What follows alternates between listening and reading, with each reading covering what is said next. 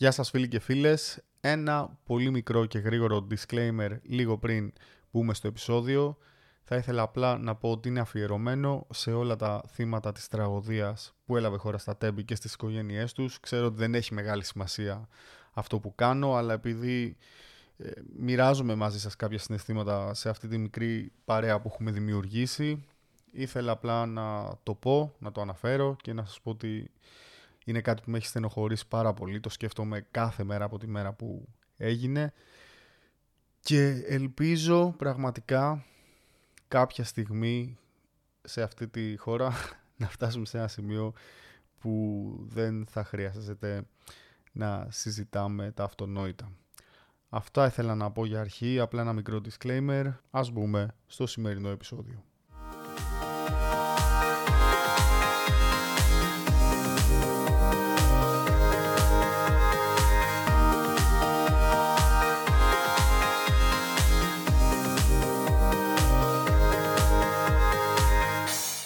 Γεια σας φίλοι και φίλες! Είμαι ο Αντώνης και αυτό είναι ακόμη ένα επεισόδιο του project που ακούεις στο όνομα το Νοσταλγικό Podcast στο οποίο αναλύουμε σε βάθος όλες μας τις αναμνήσεις από τα 90s και τα Zeros. Και έπειτα από δύο επεισόδια στα οποία είχα back-to-back καλεσμένους, στο πρώτο τα παιδιά από το The Conspiracy Club, το Γιώργο και το Δήμο, τα χαιρετίσματά μου στο αγαπημένο μου ελληνικό podcast, και στο επόμενο, τη φίλη μου την Kid Moxie, καταπληκτική μουσικό, τσεκάρτε τα τραγούδια της, είναι φοβερή. Ήρθε η ώρα να κάνουμε ένα solo επεισόδιο, είμαστε μόνοι μας σήμερα και επειδή είμαστε μόνοι μας, είμαστε μερακλείδες, θα μιλήσουμε για ένα cult animated film των 80s. Oh. Ναι, είναι των 80s, ξεφεύγουμε λίγο από την εποχή μας, μόλις το συνειδητοποίησα. Αλλά προς υπεράσπιση μου έγινε πολύ γνωστό στα 90s και εμείς το αγαπήσαμε στα 90s μέσα από τη συχνότητα του Juniors TV το οποίο είναι ένα κανάλι που απαιτεί να έχει επεισόδιο από μόνο του και αργότερα του 06 και αν δεν κάνω λάθος έχω διαβάσει κάπου στο διαδίκτυο ότι είχε παίξει και στην ERT κάποιες φορές. Πρόκειται για το The Brave Little Toaster ή αλλιώς όπως το έχουν ονομάσει στα ελληνικά η μικρή γενναία φρυγανιέρα. Και τώρα θα κάνω μία μικρή παρένθεση πριν μπούμε στο κυρίως πιάτο του επεισοδίου για να σας πω κάτι, μιας και γνωριζόμαστε ακόμα μεταξύ μας, ε, που θεωρώ ότι είναι σημαντικό. Μία από τις αγαπημένες μου παιδικές ταινίες είναι το Toy Story. Νομίζω ότι είναι αυτή που έχω δει τις περισσότερες φορές στη ζωή μου σε ό,τι αφορά πάντα τις παιδικές ταινίες, έτσι. Και το The Brave Little Toaster είναι ένα φιλμ το οποίο έπαιξε τεράστιο ρόλο στο να υπάρξει το Toy Story και αυτό θα το αναλύσουμε μέσα στο επεισόδιο. Οπότε θεωρώ ότι είναι ένα πολύ ωραίο κομμάτι του puzzle αυτό το επεισόδιο ώστε να φτάσουμε σιγά σιγά σε κάποιο άλλο επόμενο να μιλήσουμε και για το Toy Story που τόσο πολύ θέλω να κάνω. Οπότε ας μην μακρηγορούμε και ας μπούμε στο κυρίως πιάτο του επεισοδίου. Ας πούμε κάποια βασικά στοιχεία ε, για το Brave Little Toaster. Πρόκειται για ένα animated musical film. Έχει μέσα κάποια σημεία που θα μπορούσες να πεις ότι δικαιολογούν τη λέξη musical, αλλά μην φανταστείτε μια ταινία που είναι γεμάτη από τραγούδια που όλες οι σκηνές έχουν να κάνουν με χορό και τραγούδια. Έχει απλά κάποια σημεία στα οποία παίζει ρόλο η μουσική και το τραγούδι που ακούς αλλά δεν είναι πάρα πολλά αυτά. Είναι βασισμένη σε ένα βιβλίο που φέρει το ίδιο όνομα του 1980, το οποίο έχει γράψει ο Thomas M. Dist. Είναι ένας άνθρωπος ο οποίος έγραφε science fiction βιβλία, είναι και ποιητής από ό,τι διαβάζω εδώ. Ωστόσο, σε ταινία το μετέτρεψε ο Jerry Rees, ο οποίος το σκηνοθέτησε και μαζί με τον Joe Ranft και Brian McKenty έγραψαν το story Δηλαδή έγραψαν το σενάριο το ώστε να προσαρμοστεί σε ένα φιλμ. Όλα ξεκίνησαν το 1986 όταν ε, ο συγκεκριμένος ε, άνθρωπος, ο οποίος να πούμε τώρα ότι είχε κάνει τα animation στην ταινία Tron, άλλο cult classic, του 1982, στο οποίο ο Jeff Bridges παίζει έναν προγραμματιστή ο οποίος παγιδεύεται μέσα σε ένα video game και πρέπει να το τερματίσει χωρίς να χάσει τις ζωές του γιατί αυτό σημαίνει ότι θα πεθάνει στην πραγματικότητα που πάλι ήταν μια ταινία της Disney. Η εταιρεία από την άλλη είχε αγοράσει τα δικαιώματα του βιβλίου και έτσι ο Ρης τους πρότεινε να γίνει ταινία. Να κάνουν δηλαδή μία μεγάλου μήκους βασισμένη στην ιστορία αυτή. Κρατήστε κάπου εδώ ότι ο John Lasseter, ένας animator που δούλευε τότε στην Disney, είχε προτείνει στην εταιρεία να γίνει το animation της συγκεκριμένης ταινίας με τη χρήση ηλεκτρονικού υπολογιστή. Κάτι που τότε θεωρεί το πανάκριβο για την εποχή, ασχέτως αν τώρα είναι το λογικό και αυτό είχε ως αποτέλεσμα να απορριφθεί και η ταινία ως πολύ ακριβή παρότι είχε λάβει στην αρχή ένα budget μεγάλο πάνω από 10 εκατομμύρια και στη συνέχεια να απολυθεί ο συγκεκριμένος άνθρωπος. Και εδώ κρατάμε ένα στοιχείο το οποίο μας φέρνει κοντά στο Toy Story. Ο John Lasseter στη συνέχεια, μετά από κάποια χρόνια λοιπόν, έγινε ο Chief Creative Officer της Pixar Animation Studios και δούλεψε πάνω στο Toy Story μαζί με τον Joe Ranft που αναφέραμε λίγο πιο πριν, ο οποίος συμμετείχε στο σενάριο. Ο Joe Ranft, απ' την άλλη, είναι και αυτός ένας άνθρωπος ο οποίος έχει δουλέψει πολύ στον τομέα αυτό και είναι πασίγνωστος για το The Brave Little Toaster αλλά και για το Toy Story και για τη δουλειά του ως σκηνοθέτης στην ταινία Cars. Είναι η τελευταία ταινία που έκανε πριν πεθάνει το 2006 ο άνθρωπος. Πολύ νεαρός έφυγε από τη ζωή, σε ηλικία 45 μόλις ετών.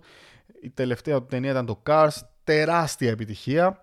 Κάτι το οποίο δεν μπορούμε να πούμε για το The Brave Little Toaster, το οποίο τελικά βρέθηκε με ένα πολύ πολύ μικρότερο budget, κοντά στα 2,4 εκατομμύρια, σε μια εταιρεία η οποία ήταν κάτι σαν φυγατρική της Disney, την Hyperion Pictures. Για κάποιο λόγο η Disney είχε χαλαστεί με την ταινία και αυτό είχε ως αποτέλεσμα αργότερα, εφόσον είχε αναλάβει τη διανομή της, να μην ασχοληθεί ιδιαίτερα. Έπαιξε μόλις για λίγες εβδομάδες σε κάποια πολύ επιλεγμένα σινεμά και έφυγε κατευθείαν για τα βίντεο club. Ωστόσο, λογάριαζε χωρίς τον ξενοδόχο γιατί η συγκεκριμένη ταινία απέκτησε ένα τεράστιο κοινό όταν βγήκε σε βιντεοκασέτα. Την νίκιαζαν παντού και όπως έφτασε και στην Ελλάδα να παίζεται, έπαιξε σε πάρα πολλά κανάλια σε όλο τον κόσμο. Μπορούμε να πούμε κατά κάποιο τρόπο ότι η Disney έκανε λάθος. Κάτι που είχε γίνει και με το Lion King, έρχεται και γι' αυτό επεισόδιο κάποια στιγμή, το οποίο πάλι η Disney δεν είχε πιστέψει τότε. Δεν είχε πιστέψει μάλιστα ότι μπορεί μια ταινία που δεν έχει ανθρώπους για πρωταγωνιστές να κάνει μεγάλη επιτυχία και έτσι είχε βάλει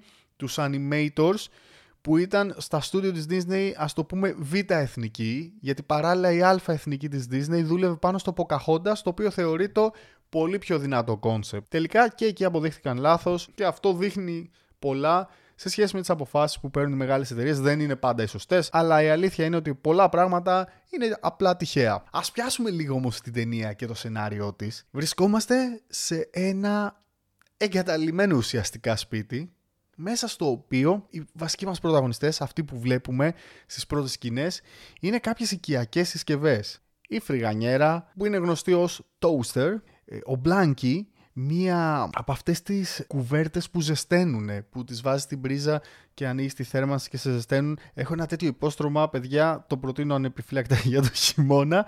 Μετά είναι μία λάμπα, ο λάμπη ή η λάμπη, θα μιλήσουμε και γι' αυτό σε λίγο. Μετά είναι το ραδιόφωνο που είναι γνωστό ως radio και ο Kirby που είναι μια παλιά ηλεκτρική σκούπα. Αυτοί είναι οι πέντε βασικοί μας πρωταγωνιστές. Αυτοί βρίσκονται λοιπόν σε αυτό το σπίτι και περιμένουν πώς και πώς να έρθει ο master τους. Δεν ξέρω γιατί τον λένε έτσι, έχει όνομα χαρακτήρας. Είναι ο γιος της οικογένειας, το παιδί της οικογένειας, που όλοι τον βλέπουν ως τον αρχηγό τους. Αυτό που δεν έχουν καταλάβει βέβαια και μαθαίνουμε σχετικά γρήγορα στην πρώτη σκηνή είναι ότι η οικογένεια έχει καταλήψει το σπίτι εδώ και πολλά χρόνια. Και οι συσκευές καημένες περιμένουν πώς και πώς την επιστροφή τους η οποία δεν έρχεται. Και μάλιστα βλέπουμε κάποιες σκηνές στις οποίες κοιτάζουν έξω από το παράθυρο και όταν ακούνε ένα αμάξι όλοι τρέχουν να δουν τι γίνεται και τελικά ένα παλιό air condition που βρίσκεται στο σπίτι τους ενημερώνει ότι δεν πρόκειται να επιστρέψει ποτέ η οικογένεια και το σπίτι θα πουληθεί, κάτι που μαθαίνουμε και στη συνέχεια. Και άδικα περιμένετε, μας έχουν εγκαταλείψει εδώ. Τσαντίζεται τόσο πολύ που θυμώνει, θυμώνει, θυμώνει και τελικά εκρήγνεται, πιάνει φωτιά και πεθαίνει. Από την πρώτη σκηνή έχουμε κάτι το οποίο είναι πολύ τρομακτικό και σκληρό για παιδάκια. Εγώ την περίμενα λίγο πιο χαλαρή την ταινία, αλλά δεν είναι έτσι. Δεν είναι ακριβώς παιδική ταινία και ίσως και αυτός ήταν και ο λόγος που η Disney κάπως τσίνησε το γεγονός ότι έχει κάποιες αρκετά σκληρές σκηνές μέσα στην ταινία που για ένα μικρό παιδί θα το σόκαραν Εγώ τώρα εντάξει την είδα μετά από χρόνια, δεν θυμάμαι πώς ένιωθα τότε. Και τι συμβαίνει τελικά, αποφασίζουν αυτές οι ηλεκτρικές συσκευές να κάνουν ένα μεγάλο ταξίδι και να βρουν τον master τους. Έτσι ξεκινάνε αυτή την περιπέτεια. Πρόκειται για ένα, να το πω, buddy movie. Μια παρέα που ταξιδεύει με ένα σκοπό. Στην αρχή βλέπουμε ότι δεν έχουν ιδιαίτερα συναισθήματα μεταξύ τους οι συσκευές και σιγά σιγά, ειδικά το toaster, αρχίζει να νιώθει συναισθήματα. Υπάρχει μια πολύ σκληρή επίσης σκηνή, στην οποία κυνηγάνε διάφορα ζώα την φρυγανιέρα αυτή και κρύβεται σε ένα σημείο μέσα σε ένα δάσος. Υπάρχει ένα λούδικι που είναι κίτρινο που έχει το χρώμα του μπλάνκι. Θα σας εξηγήσω γιατί το αναφέρω αυτό. Ξαφνικά κοιτάει στην ε, φρυγανιέρα η οποία είναι έτσι πολύ shiny τον εαυτό του σε... σαν να είναι καθρέφτης δηλαδή λειτουργήσει η φρυγανιέρα και γυρίζεις και λέει η φρυγανιέρα στο λουλούδι, όχι, όχι, δεν είναι άλλο λουλούδι, είναι αντικατοπτρισμός. Και φεύγει και κρύβεται. Και ξαφνικά γυρίζει μέσα από τις φιλοσιέ και κοιτάζει το λουλούδι να μαραίνεται από το στενοχώρια του και να, να, να πεθαίνει μπροστά του. Και μετά συνεχίζει να τρέχει γιατί πρέπει να ξεφύγει και να βρει τους φίλους του. Όμως εκεί καταλαβαίνει ότι υπάρχουν συναισθήματα και δεν πρέπει να στενοχωρείς τους γύρω σου. Πρέπει να κάνεις ό,τι καλύτερο μπορείς για να τους φέρεις κοντά σου και να, να τους κάνεις να χαίρονται. Και αυτό το λέω γιατί ο Μπλάνκι, η κουβέρτα, είναι ο χαρακτήρας που έχει περισσότερα συναισθήματα σε σχέση με τους άλλους, επειδή πάντα έπαιρνε αγκαλιά τους ανθρώπους που τον χρησιμοποιούσαν, είχε αυτό της αγκαλιάς, είχε αυτό των συναισθημάτων. Και σιγά σιγά βλέπουμε ότι αποκτούν και οι υπόλοιπες συσκευές μεταξύ τους, δόσεις συναισθημάτων, η κάθε μία με το δικό της τρόπο. Προφανώς δεν θα αναλύσω εδώ όλο το σενάριο της ταινίας, δεν θα κάνω spoiler. Νομίζω ότι πολλοί και πολλές από εσάς θα θέλετε να την ξαναδείτε. Να πω ότι δεν υπάρχει πουθενά, δεν υπάρχει σε πλατφόρμες, δεν υπάρχει εκεί έξω σε DVD, πολύ δύσκολα πιστεύω θα το βρείτε. Ωστόσο υπάρχει ολόκληρη στο YouTube και εκεί μπορείτε να τη δείτε μια χαρά, λειτουργεί το link, τέλεια. Ειλικρινά στους millennials θα ξυπνήσει πολλές μνήμες, είμαι σίγουρος γι' αυτό. Να κάνω τώρα μια μικρή παρένθεση, επειδή πήγα να το πιάσω πριν και δεν το συνέχισα. Οι χαρακτήρες, ειδικά η φρυγανιέρα, δεν έχουν ακριβώς φύλλο, δηλαδή είναι γραμμένοι ως λάμπη, toaster, radio και ειδικά σε κάποιους από αυτούς τους χαρακτήρες οι φωνές είναι πολύ generic, δηλαδή δεν καταλαβαίνεις αν είναι μικρό παιδί που την κάνει, δεν καταλαβαίνεις αν είναι γυναίκα, δεν καταλαβαίνεις αν είναι άνδρας. Ε, εκτός από τη σκούπα για παράδειγμα που φαίνεται ξεκάθαρο ότι είναι άνδρας, προσπάθησαν να το αφήσουν όσο gender free γίνεται και νομίζω ότι σε μεγάλο βαθμό το πέτυχαν. Είναι ηλεκτρικές συσκευές αυτό που δεν θυμάμαι καθόλου είναι αν στην Ελλάδα το βλέπαμε με υπότιτλους ή μεταγλωτισμένο. Ειλικρινά, αν κάποιος ή κάποια θυμάται, ας μου στείλει ένα μήνυμα γιατί έχω μεγάλη περιέργεια. Να πω κάτι που, επίσης που ξέχασα πριν, είναι ότι σε κασέτα βγήκε το 1991 και έκτοτε άρχισε να παίζεται και στην Ελλάδα. Δηλαδή, για 3,5-4 χρόνια έμεινε στο ράφι η ταινία. Παλιότερα και εποχές προ-ίντερνετ δεν είναι ότι τα πράγματα γινόντουσαν τόσο γρήγορα όσο σήμερα, αλλά νομίζω ότι 3,5 χρόνια είναι αρκετά. Δεν θα σταθώ πολύ στους ηθοποιούς λοιπόν που έκαναν τις φωνές, γιατί ειλικρινά δεν θυμάμαι καθόλου αν στην Ελλάδα έπαιξε μεταγλωτισμένο ή όχι. Να πούμε απλά ότι κάποιοι εξ αυτών έχουν δουλέψει σε τεράστια franchise, όπως είναι το Animaniacs, όπως είναι το Tiny Toons. Ε, Επίσης υπάρχει ένας πολύ καλός ηθοποιός ανάμεσα στους voice actors που κάνανε τους χαρακτήρες. Μιλάω για τον Phil Hartman, ένας άνθρωπος ο οποίος έπαιξε σε καταπληκτικούς ρόλους και έγινε ιδιαίτερα γνωστός στην Αμερική από μια σειρά που λέγονταν News Radio, έχει κάνει φωνές και στο Simpsons, Επίσης ο Τζον Λόβιτς κάνει το ραδιόφωνο. Θα τον θυμάστε ίσως ως τον ε, τύπο που πάει στο σπίτι της Μόνικα και είναι μαστουρωμένος στα φιλαράκια. Καταπληκτικός επίσης το οποίο εκεί στα 90s και στα 80s νομίζω έπαιζε παντού. Ειδικά αν μιλήσουμε τώρα και για τους ανθρώπους που δούλεψαν στο κομμάτι του animation, ομάδα NBA. Όπως είπα πριν, η βασική μας σύνδεση είναι οι άνθρωποι που αργότερα πήγαν στην Pixar και έκαναν το Toy Story, Υπάρχουν άνθρωποι οι οποίοι έχουν δουλέψει στο Lion King, στο Stuart Little, στην Μικρή Γοργόνα, στην ε, Πεντάμορφη και το Τέρας, στο Aladdin, στο Pocahontas. Απίστευτες δουλειές. Είναι πολύ πολύ σημαντική συγκεκριμένη ταινία και ας μην υπάρχει πουθενά. Είναι απίστευτο αυτό. Έστω για μία μικρή ένδειξη, πώς να το πω, ευγνωμοσύνης, θα έπρεπε η Disney κάποια στιγμή να τη βγάλει κάπως αυτήν την ταινία. Ωστόσο να πούμε ότι είχε δύο sequel, το The Brave Little Toaster to the Rescue του 1997, 10 χρόνια αργότερα, γιατί όπως είπαμε πριν, έγινε cult classic μέσα στα 90s, η ταινία μέσα σε πολλά εισαγωγικά γιγαντώθηκε και έχουμε και το The Brave Little Toaster Goes to Mars. Αυτό βγήκε το 98. Κανένα από αυτά τα δύο δεν έχω δει. Έχω δει την κλασική του 1987. Ας δούμε κάποιες ομοιότητες που έχει η ταινία με το Toy Story. Ας φτάσουμε και εκεί λίγο. Υπάρχει μία σκηνή στην ταινία στην οποία οι συσκευές βρίσκονται σε ένα σαν παλαιοπολείο είναι τύπου ή σαν εργαστήριο ηλεκτρικών συσκευών. Τις έχει μαζέψει ένας τύπος και αυτός ο τύπος λοιπόν τι κάνει, επισκευάζει ηλεκτρικές συσκευές και μετά τις πουλάει ξανά. Έτσι έρχεται ένας ε, πελάτης και του ζητάει κάποια πράγματα και σε ένα σημείο του ζητάει κάτι να του επισκευάσει το οποίο υπάρχει μέσα στο ραδιόφωνο. Οπότε τι σημαίνει ότι θα σκοτώσει το ραδιόφωνο. Και εδώ συμβαίνουν δύο πράγματα τα οποία μας φέρνουν κοντά στο Toy Story και σίγουρα αποτέλεσαν επιρροή για τη συγκεκριμένη ταινία. Το ένα είναι ότι σε αυτό το εργαστήριο υπάρχουν πολλές συσκευές τύπου Frankenstein που έχουν διάφορα κομμάτια από πολλές συσκευές πάνω τους και είναι σαν τέρατα και λειτουργούν με αυτόν τον τρόπο.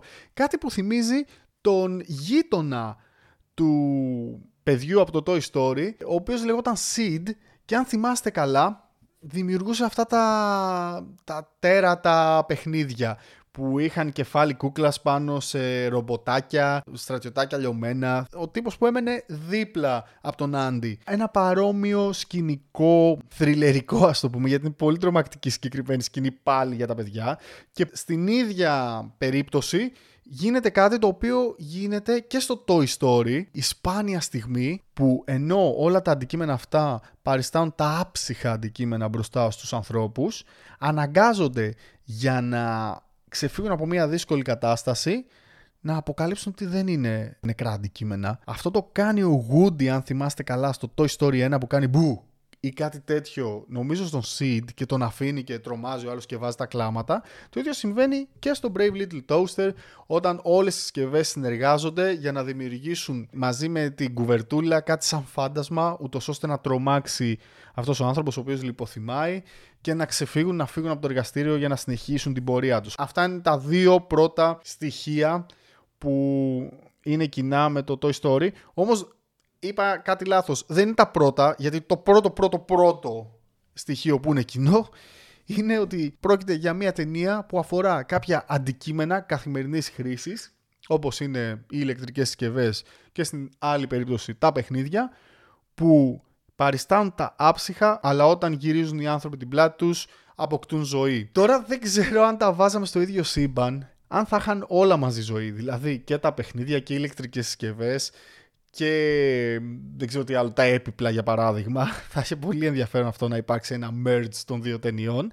Αλλά βλέπουμε πάλι ότι το Brave Little Toaster πολύ πιθανόν, βασικά εγώ το, θα το υπέγραφα αυτό το χαρτί αν μου το δίνατε, να έπαιξε τεράστιο ρόλο, να, να ήταν ένα πρωτότυπο του Toy Story. Εφόσον είναι και οι ίδιοι άνθρωποι που τα φτιάξανε, να είπανε «ΟΚ, μάθαμε κάτι φτιάχνοντας αυτή την ταινία, πήραμε την εμπειρία, είδαμε τα λάθη μας, πάμε να κάνουμε κάτι ακόμα καλύτερο. Και τελικά το έκαναν όντως με animation. Είναι και η πρώτη ταινία που είναι με 3D animation, το Toy Story. Αλλά ας επιστρέψουμε λίγο στους κοινούς παρονομαστές, γιατί είναι κι άλλοι. Το Lampy, η λάμπα που είναι ανάμεσα στους πρωταγωνιστές της ταινίας είναι η ίδια η ζωντανή λάμπα του σήματος της Pixar. Εγώ πιστεύω ότι είναι ο Λάμπη. Επίσης έχουμε μια σκηνή στον σκουπιδότοπο όπου τελικά καταλήγουν οι ηλεκτρικές συσκευές προς το τέλος της ταινίας. Στην οποία είναι ένας μαγνήτης που έχει και αυτό ζωή και προσπαθεί να τις πάρει και να τις βάλει κάπου για να τις λιώσουν και να καταστραφούν. Και είναι μια πραγματικά, παιδιά, εφιαλτική σκηνή. Δεν ξέρω γιατί βάλα σε ταινία παιδική αυτή σκηνή. Δηλαδή ήθελα να κλάψω εγώ τώρα που την έβλεπα. Όπως και να έχει,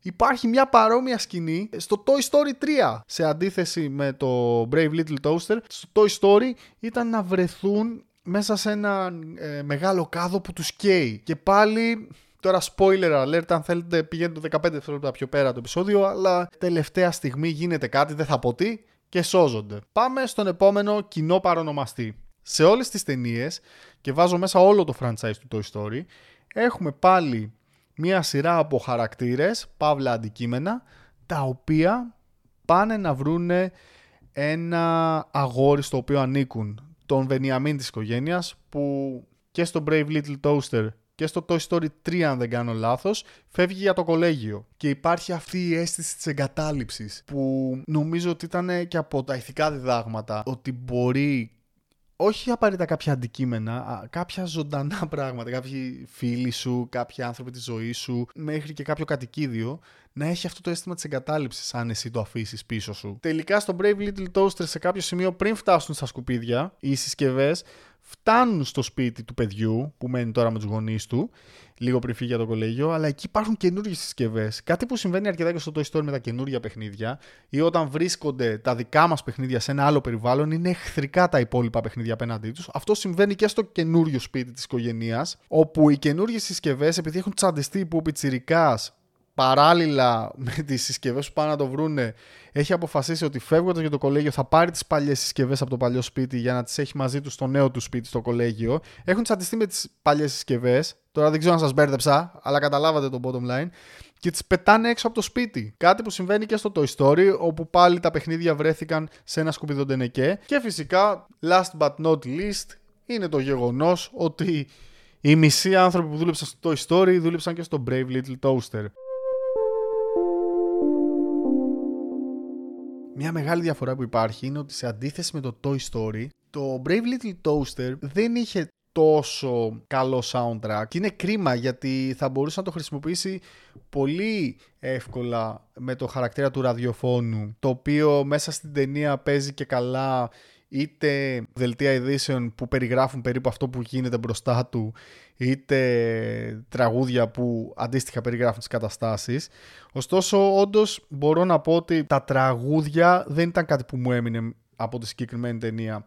Ενώ ας πούμε το You've got a friend in me Το τραγούδι του Randy Newman που το είχε μεταφράσει και ο Τζίμις Πανούσης με τον Αλκίνο Ιωαννίδη στα ελληνικά Εγώ και εσύ μαζί Είναι τραγούδι που σου μένει και επειδή πρόσφατα, πρόσφατα, πριν 2-3 χρόνια αγόρασα ένα special edition του soundtrack του Toy Story, ακόμη και τα ορχιστρικά κομμάτια που έχουν γραφτεί για την ταινία είναι καταπληκτικά, είναι μαγικά. Δεν μπορώ να πω το ίδιο για την ε, γενναία φρυγανιέρα λοιπόν. Και αυτό σε συνδυασμό με τις τρομακτικές σκηνές και το γεγονός ότι πρόκειται για μια λίγο αργή στην εξέλιξη της ταινία, δεν την έχουν μετατρέψει σε κάτι τόσο κλασικό και μεγάλο σαν franchise όσο το Toy Story. Ωστόσο, μπορώ να πω ότι πραγματικά για μένα έχει τη σημασία της. Αρχικά έχει παίξει μεγάλο ρόλο στις αναμνήσεις μου, δηλαδή είναι μια ταινία που τη θυμάμαι να τη βλέπω μικρός και να μου αρέσει. Δεν την έβλεπα απλά επειδή την έπαιζε τηλεόραση. Θυμάμαι να κάθομαι και να την παρακολουθώ και να στενοχωριέμαι και να χαίρομαι. Και μου έχουν μείνει οι χαρακτήρες σαν σχεδιασμός. Τους έφερνα πάντα στο μυαλό μου χωρίς καν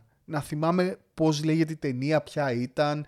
Η αλήθεια είναι ότι ανακαιρού την έψαχνα Έβρισκα πώς λέγεται, μετά την ξαναξέχναγα, την ξανά έψαχνα μετά από κάνα δύο χρόνια πάλι να θυμηθώ απλά πώς λεγόταν αυτή η ταινία. Αυτό ίσως λέει και πολλά, μόνο και μόνο επειδή ειλικρινά πιστεύω ότι Μας έδωσε το Toy Story, θεωρώ ότι άξιζε ένα επεισόδιο. Θα μου θυμίζει για πάντα εκείνα τα απογεύματα που απλά έπαιζε τηλεόραση και εμείς παίζαμε με τους φίλους μας. Θα μου θυμίζει το Junior TV, θα μου θυμίζει το 06. Όλες αυτές τις παιδικές αναμνήσεις. Μου θυμίζει το παλιό μου σπίτι. Εκεί που έμενα με την οικογένειά μου μέχρι που πήγα 5 ετών και μετά φύγαμε. Ναι, εκεί μου το θυμίζει πάρα πολύ η συγκεκριμένη ταινία. Θα ήθελα πάρα πολύ να πάω σε κάποιο βίντεο club και να τη βρω και να την αγοράσω. Δεν ξέρω αν υπάρχει. Και η αλήθεια είναι ότι δυστυχώς στην εποχή που ζούμε κλείνουν πάρα πολλά βίντεο κλαμπ και πουλάνε οι άνθρωποι το στόκ τους. Και αναρωτιόμουν αν θα την έβρισκα. Και μιας και πλησιάζουμε στο τέλος του επεισοδίου, ας πάμε στη συνηθισμένη μας βαθμολογία. Τι βαθμό βάζω λοιπόν στο Brave Little Toaster; Αρχικά σε σχέση με τη θέση που έχει στην καρδιά μου, έτσι. Καθαρά υποκειμενικά. Θα πω ότι του βάζω ένα... Αχ, είναι δύσκολο τώρα αυτό. Δεν θέλω να του βάλω πάνω από 7. Οριακά του βάζω 7. Θα πω ένα 6,7 nerd. Αρχικά για το γεγονός ότι έπρεπε αναδιαστήματα να ψάχνω το όνομα της ταινίας ε, γράφοντας στο Google το τι συμβαίνει σε αυτή για να τη θυμηθώ. Δηλαδή δεν μου άφησαν εξίτηλο σημάδι. Αλλά παίρνει πολλούς βαθμούς γιατί το έχω κουράσει, το έχω πει 100 φορές σήμερα, αλλά δεν πειράζει. Μας έδωσε το Toy Story, γιατί εγώ το πιστεύω ακράδαντα αυτό. Ήταν και το γεγονός αυτό που είπα και πριν λίγο, ότι μου θυμίζει ανέμελες στιγμές. Οπότε έτσι παίρνει βαθμούς. Και το γεγονός ότι πραγματικά σε επίπεδο design, πώς να το πω, σε επίπεδο animation, σε επίπεδο σχεδιασμού χαρακτήρων, έχουν πετύχει πάρα πολύ την ε, ανθρωποποίηση μέσα σε εισαγωγικά των συγκεκριμένων συσκευών. Δηλαδή, ούτε χάλασαν το πραγματικό τους design, δηλαδή είναι μια φρυγανιέρα, είναι μια παλιά σκούπα, είναι ένα ραδιόφωνο, αλλά παράλληλα έχουν και μάτια και στόμα και εκφράσεις. Είναι πολύ σημαντικό αυτό. Τώρα περνάω στη δεύτερη βαθμολογία. Τι βαθμό του βάζω σε σχέση με το αν κέρδισε το στοίχημα του χρόνου. Και αυτό είναι πάρα πολύ δύσκολο για τη συγκεκριμένη ταινία. Η αλήθεια είναι ότι έχει ένα σχετικό κοινό online, όχι μεγάλο πλέον. Αλλά ας το σκεφτούμε αλλιώς. Θα ήταν relevant αν την έβλεπε σήμερα ένα παιδί 5 χρονών. Φρυγανιέρες υπάρχουν ακόμα και λάμπες και σκούπες και ραδιόφωνα. Η κουβέρτα τώρα υπάρχουν αλλά όχι με αυτόν τον τρόπο. Δύσκολο παιδιά αυτό. Θα του βάλω ένα 6 στα 10. Νομίζω είναι πολύ λογικός βαθμός. Πιστεύω ότι ναι μεν είναι μια ταινία η οποία αν εξαιρέσεις και τις τρομακτικές σκηνές της μπορεί κάπως να κάνει relate ένα παιδί σήμερα και επίσης θεωρώ ότι αν γινόταν ένα μικρό reboot άλλαζες λίγο τους χαρακτήρες αντί για την ηλεκτρική σκούπα να βάζεις ένα iPod που δεν το χρησιμοποιεί κανείς πια. Ή για, αντί για το ραδιόφωνο μάλλον να βάζει ένα iPod. Ε, η ηλεκτρική σκούπα ήταν λίγο πιο καινούρια. Η λάμπα μπορεί να μείνει η ίδια. Η φρυγανιέρα υπάρχει ακόμα και αντί για την κουβέρτα να βάζες... Τι άλλο χρησιμοποιήσαμε; Μια παλιά τηλεόραση ξέρω εγώ. Κάπως θα γινότανε να ξαναυπάρξει ένα reboot. Ωστόσο νομίζω ότι επειδή έγινε το Toy Story τελικά και ουσιαστικά η λύση για να πετύχει το όλο εγχείρημα ήταν να γίνει κάτι πιο γρήγορο και να είναι οι χαρακτήρες παιχνίδια. Παιχνίδια τα οποία είναι σούπερ ήρωε, καουμπόιδε, έχουν διάφορες ιδιότητες. Νομίζω ότι δεν χρειάζομαστε πλέον τον Bravely Toaster. Ωραία. Λοιπόν, παιδιά, αλλάζω τη βαθμολογία μου. Του βάζω 5. Δυστυχώς θα του βάλω ένα 5. Η αλήθεια είναι ότι δεν το χρειαζόμαστε πλέον σήμερα. Δεν θα είχε μεγάλο relevance με την, με την εποχή. Οπότε, ναι. Καταλήγω στο 5 λοιπόν. Αυτό ήταν λοιπόν το επεισόδιο για τη μικρή γενναία φρυγανιέρα. Επικός τίτλος. Προς τιμήν τους έκαναν ακριβή μετάφραση, γιατί έχουμε δει πολλές αστείες ελληνοποιήσεις ξένων τίτλων. Ελπίζω να περάσατε καλά, να σας άρεσε το επεισόδιο. Έχω απορία πόσοι ή πόσες από εσάς θυμόντουσαν την ταινία. Οπότε, αν τη θυμόσασταν, στείλτε μου ένα μήνυμα από περιέργεια. Και μια σκήπα για μηνύματα, να δώσω τα χαιρετίσματά μου στο φίλο τον Δημήτρη, ο οποίος επικοινώνησε πρόσφατα μαζί μου, μου είπε ότι έχει μάθει για το νοσταλγικό podcast από το The Conspiracy Club και πλέον είναι και μέλος της παρέας μας και χαίρομαι πάρα πολύ για όλους και όλες που μου στέλνετε μηνύματα και στο facebook γίνεται μια πολύ ωραία κουβέντα μάλιστα μου ζητήσατε και επεισόδιο να κάνω ένα για τα αγαπημένα μας άνιμε από τα 90s και τα zeros κάτι που θα κάνω. Μου δώσατε και πολύ ωραίες ε, ιδέες κάτω στα σχόλια και έγινε ωραίο brainstorming εκείνη τη μέρα. Να πω τα χαιρετίσματά μου σε όλα τα παιδιά που βρίσκονται στο facebook group μας. Να πω κάπου εδώ ότι μας βρίσκεται στο ε, instagram γράφοντας το νοσταλγικό podcast, μας βρίσκεται στο facebook γράφοντας το νοσταλγικό podcast και μας ε, βρίσκεται και μέσω email αν θέλετε γράφοντας πάλι το νοσταλγικό podcast με λατινικούς χαρακτήρες at gmail.com. Χαίρομαι πάρα πολύ να λαμβάνω μηνύματά σας. Χαίρομαι πάρα πολύ που μεγαλώνει η παρέα μας. Είμαι πραγματικά. Τι να σα πω, παιδιά. Αισθάνομαι πολύ όμορφα κάθε φορά που λαμβάνω μηνύματα. Βλέπω ότι περισσότεροι άνθρωποι μπαίνουν στο Facebook, περισσότεροι άνθρωποι ακολουθούν στο Instagram. Είναι πολύ όμορφο. Ελπίζω να περνάτε κι εσείς καλά. Και κάπου εδώ να σας υπενθυμίσω να μην τρώτε πολλές τσιχλόφσκες γιατί όσο γευστικές και να είναι χαλάνε τα δόντια και να μην ξεχνάτε όλα όσα σας κάνουν τον άνθρωπο που είστε σήμερα. Γεια σας!